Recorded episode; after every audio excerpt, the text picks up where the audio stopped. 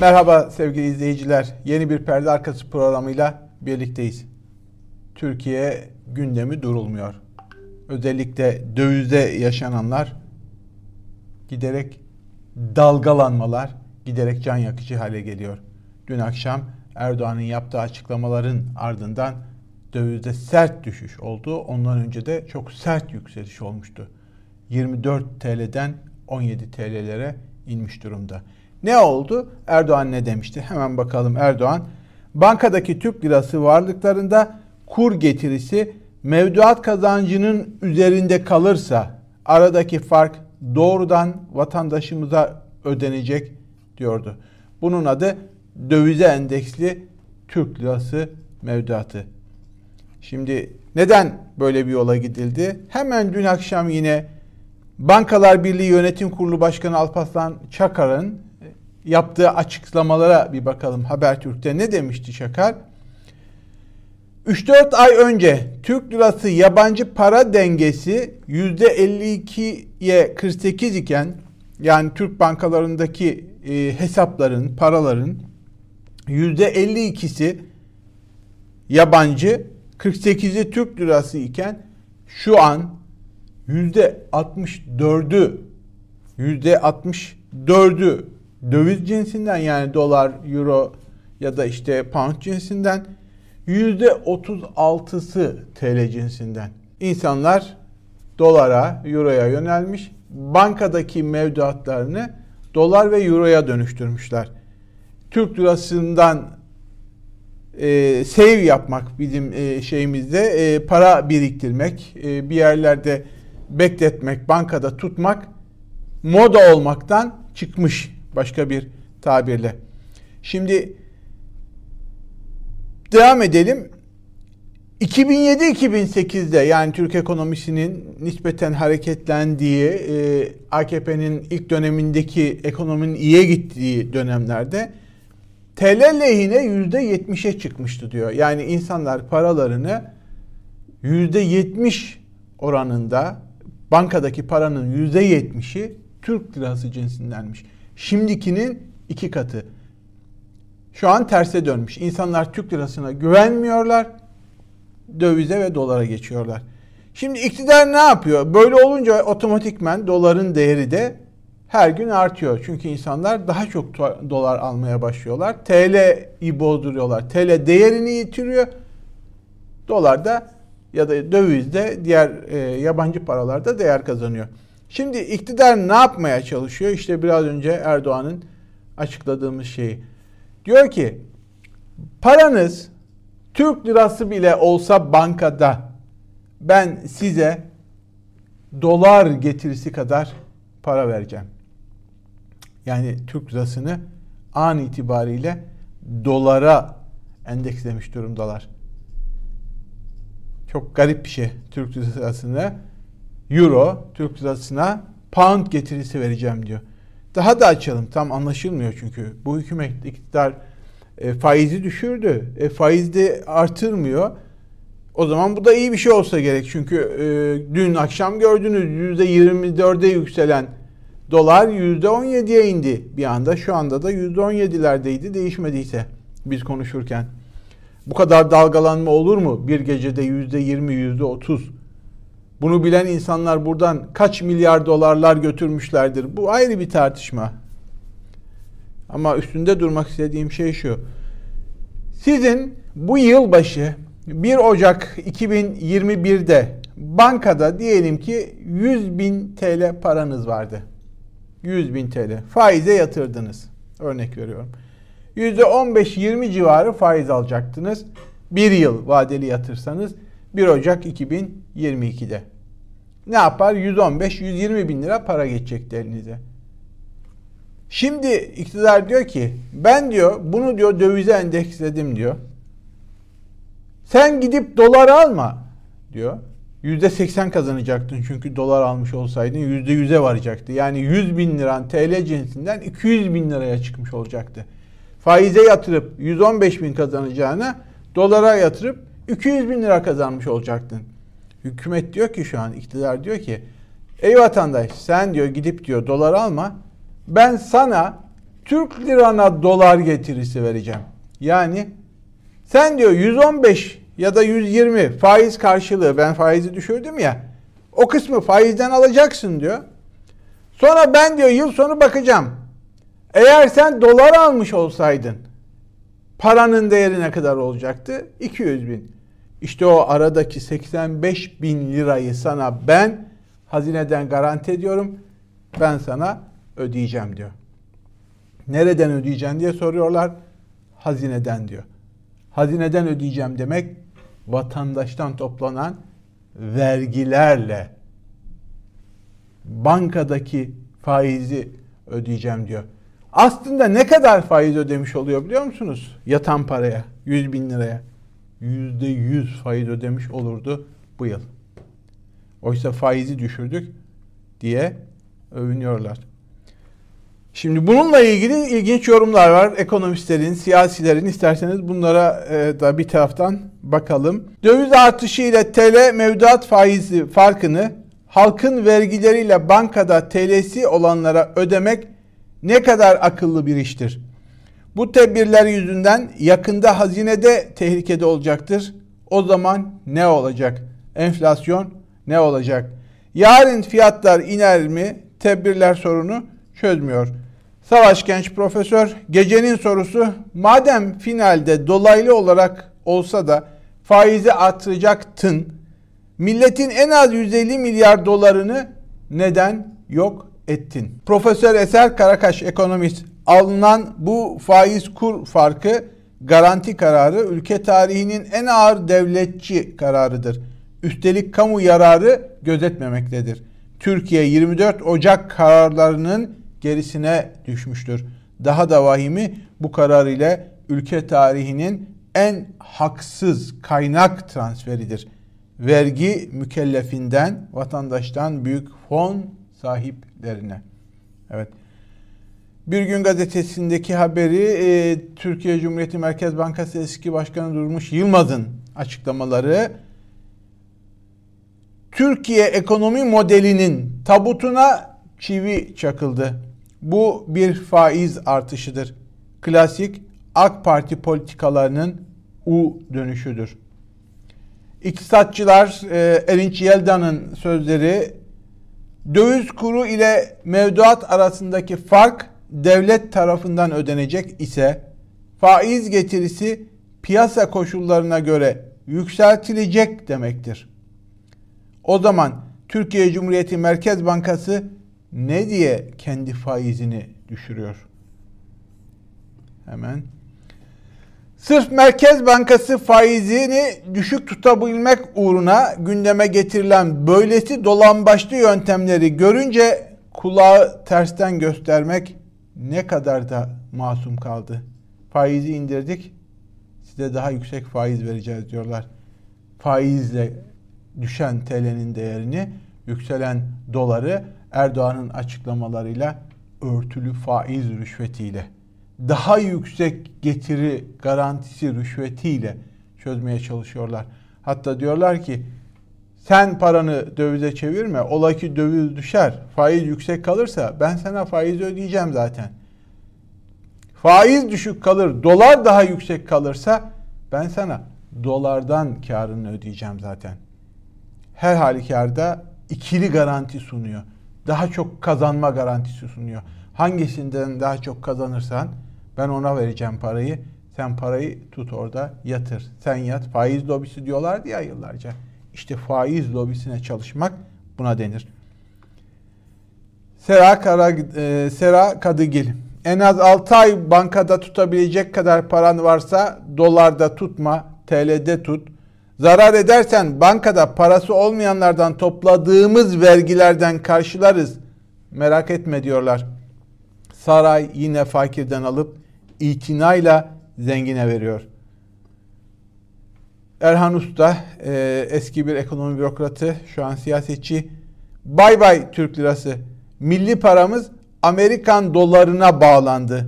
Yerli ve milli olmak buymuş meğer. İbrahim Kahveci ekonomist yazar. Kur riskini de hazineye yükledik. Ya da şöyle izah edelim.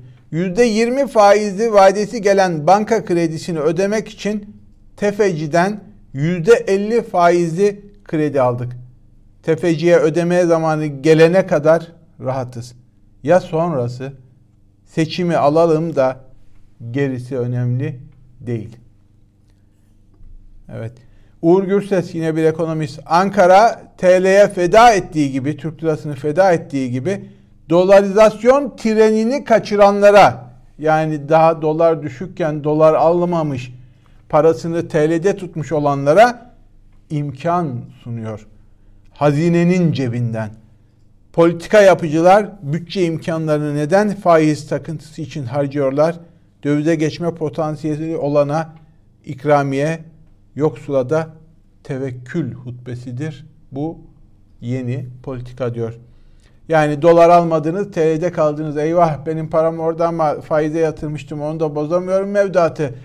Dolar da acayip yükseldi aldı başını gitti. Keşke bozsaydım diyorsanız üzülmeyin diyor. İktidar size dolarizasyon, dolara geçiş trenini kaçıranlara bir ikramiye sundu. Size dolardan ödeyeceğim. Dolar getirisi daha yüksekse ondan ödeyeceğim. Üzülmeyin dedi diyor. Ama farkı da yoksuldan alıp zengine vererek çıkaracak. Cem Toker, Erdoğan'ın politikalarını eleştirebilirsiniz ama ekonomik istikrarsızlıkla asla suçlayamazsınız. İstikrarlı bir şekilde ekonomik baş aşağı, istikrarlı fakirleşme şu grafikteki istikrarı dünyada kaç lider sergileyebilir? Grafiğe biraz daha detaylı bakarsak neyi kastettiğini göreceğiz. Bu grafik baş aşağı giden grafikler en tepede faiz %18 ve 19 bandındayken kini gösteriyor.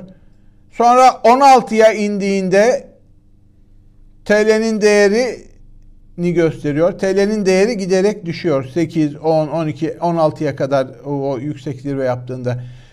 15'e indirdiklerinde daha da baş aşağı gidiyor. 14'e son indirmede işte Türk lirası çakılıyor. Şimdi faiz indikçe Türk lirasının değeri çakılıyor arkadaşlar. Demek ki faiz indirimi esas zamanında ve doğru zamanla alınmamış faiz indirimi tüm bu krizlerin sebebi. İktidar geri adım atmamış gibi gözükerek ben sözümden caymadım, vazgeçmedim diyor. Ama daha büyük bir faiz getirisini faiz lobilerine tırnak içinde söylüyorum sermaye sahiplerine artık sunuyor. Şimdi biraz daha açalım. Bir nevi duvara dayandılar. Her şeye zam üstüne zam yapıyorlar. Ee, şimdi neydi iktidarın tezi? İktidar diyordu ki ben doların değerini yükselteceğim, dövizin değerini yükselteceğim, faizi düşüreceğim. Hem böylece piyasalar canlanacak, daha çok yatırım çekeceğim, daha çok ihracat olacak ve halk daha da zenginleşecek. Bununla ilgili Ekonomi Bakanı, iktidarın 15 yıl Ekonomi Bakanlığını yapmış isim Ali Babacan bir grafik açıkladı. Grafikte bir gerçeği ortaya koyuyor Babacan. Diyor ki 2002 ile 2008 yılları arasında yani iktidarın e, ekonomi başarılı yıllarında bakın dolar 2002'de 1.51 1.5 milyon eski parayla İhracatta 36 milyar dolar. İhracat kırmızı olan yukarı doğru çıkan yani 2003'te 47, 2004'te 63 milyar dolar, 2005'te 73 milyar dolar, 2008'de 132 milyar dolara yükseliyor. Tam 132 milyar dolara yükseliyor ihracat böyle. Bu arada doların karşısında TL'nin değeri artıyor. Düşmüyor. Yani TL'yi düşürerek değil. 1.51'den 1.29'a iniyor doların değeri ihracat artarken. Yani şu an iktidarın iddia ettiğinin tam tersi. TL'ye değer kaybettirerek ihracat patlaması yapacağız, iş istihdam sağlayacağız tezleriyle birebir çakışan 6 yıllık bir tablo var ve bu da kendi dönemlerinin tablosu. Geçmiş zamana ait bir şey değil. Somut olarak tecrübe ettikleri bir tablo ama iddia ettikleri tam tersi bir şeyle karşıyız. Erdoğan ne dedi yabancı e, öğrencilerle yaptığı toplantıda? Nas var, faizi artırmayız. Bence nas değil o, inat var. İnadınızdan Türkiye'yi batırıyorsunuz. Neden böyle diyorum? Çok ne söyleyeyim. Şimdi faizi yüzde 19'a kim çıkardı Sayın Erdoğan? Daha 2020'de dünyanın en yüksek 3. faizi sıralamasına Türkiye'yi kim getirdi? Siz Cumhurbaşkanıydınız, damadınız vardı, sizin bakanlarınız vardı. Madem NAS'ta faiz haramdı dinen, bunu yüzde 19'a niye çıkardınız? O zaman Müslüman değil miydik ya da değil miydiniz? Şimdi gerçekliği yok bu iddianın. Sadece vatandaşın inanç sömürüsü var bu iddiada. Anlayın bunu. Şimdi gelelim. %19 faiz haram da %14 faiz helal mi? Niye faiz %14? Sıfırlayın o zaman. Elinizde değil mi yani? Gecikme faizi daha yeni karar verdiniz. Vergisini ödemeyen, cezasını ödemeyen vesaireye kişiye verilen e, gecikme faizini yüzde 36 olarak açıkladınız. Birçok üründe yüzde 36 zam yaptınız. E şimdi faiz haramsa niye yüzde 19, yüzde 30, yüzde 36 gecikme faizi alıyorsunuz? Faiz haram madem. O da devletin yani niye e, içkiden madem naslara göre hareket ediyorsunuz da hani içkiden niye vergi alıyorsunuz? Her türlü rezaletten, kumarhaneden alıyorsunuz. E, ya kadın satıcılarından bile para alıyorsunuz. Daha ötesine girmeyeyim. İnsan beden ticareti üzerinden para kazanıyorsunuz, vergi alıyorsunuz da bunlar helal mi? Bunlar da helal değil. O zaman nas deyip ya da Kur'an'da Allah bazen açlıkla fakirlikte sınar deyip insanların inançlarını sömürmeyin lütfen. Siyasetinize, hatalarınıza dini alet etmeyin lütfen. Görünen net Erdoğan son kozunu oynadı. Bu koz yeni değil 2018'de yine gündeme gelmiş. Bakan Elvan karşı çıkmış ve demiş ki bu halkı daha da fakirleştirir. Bakan Elvan görevden alındıktan sonra bu uygulandığına göre demek ki bayağı bir direnmiş bu politikaya. Bir de açıklaması var e, Bankalar Birliği Başkanı'nın 1960'larda da buna benzer bir şey uygulandı diyor. Yani Türkiye'yi 60 yıl öncesi bir uygulamaya götürüyoruz diyor. Türk ekonomisinin geldiği noktayı böyle görüyorlar demek ki. Erdoğan ne yaptı? Müthiş bir hamle yaptı diyebilirsiniz. Sokaklarda halay çekenlere, herkese tweet atıp e, tehdit edenlere bakılırsa bir tabanın gazını aldı. Dolar yükselirken sessiz kalan bu insanlar, dolar yükselmiyormuş gibi davranan bu insanlar, gazetelerinde haber yapmayan insanlar, o yazarlar doları Erdoğan'ın her konuşmasından sonra yükseldiğini görmezden gelenler Erdoğan'ın konuşmasından hemen sonra reis konuştu, dolar düştü modunda test çalıp oyun oynuyorlar. İşin gerçeği şu. Yapısal reformlar olmadıkça Merkez Bankası'nın özelliği gibi demokrasiye dönüş olmadıkça çünkü dünyadaki tüm refah sahibi refah içindeki ülkeler demokrasi kulübündeki ülkeler hiçbir otoriter rejim yok ki zenginler kulübünde yer alsın. Ekonomisinin büyüklüğü olarak değil, vatandaşına düşen gelir payı olarak baktığımızda konuşuyorum. Şimdi demokrasiye dönüş içinde hukuka dönüş gerekiyor. İnsanların mallarına keyfi el koymayacaksınız. İnsanlar hukuka güven duyacaklar. Paralarına el konulmayacağından emin olacaklar. Güven güven, güven duyacaklar. Bu da ancak reformlarla mümkün. Bu tür açıklamalarla değil. Bunlar makyaj tedbirler. Geriye iki seçenek kalıyor. Ya çöküşü ertelemiş olduk. Daha büyük bir çöküş ile ya da 6 ay makyaj tedbirler dönemine girdik. Emekliye zam patlaması %30-40 gibi bekleniyor. Diğer zamlar yapıldı. Harçlara zam yapıldı. Asgari ücrete zam yapıldı. Ee, işte benzin zammını geri çektirdik vesaire vesaire vesaire. 6 aylık geçici rahatlamayı Japon Modura Bankası'nın raporunda olduğu gibi, tezinde olduğu gibi sağlarlarsa muhtemelen Haziran'a kadar erken seçime gidip bir 5 yılı daha garantilemeye çalışacaklar. Çünkü 2023'ün Mart'ına kadar dayanacak bir ekonomi maalesef yok ortada bu yaklaşımlarla, bu uygulamalarla. Profesör Sivhanke enflasyon %135'e dayanmıştır. Erdoğan rüya görüyor. Gerçek rakam budur diyor. Dün de Kılıçdaroğlu'nun ilginç bir açıklaması vardı. Aklı başında değil diyordu Erdoğan'a. Giderek eleştiriler de sertleşiyor. İktidarın seçim hamleleri de sertleşiyor. Yakında gerçeği anlayacağız. Gerçek plan, niyet ortaya çıkacak. Yeni bir perde arkası programında daha buluşmak dileğiyle. Hoşçakalın diyorum.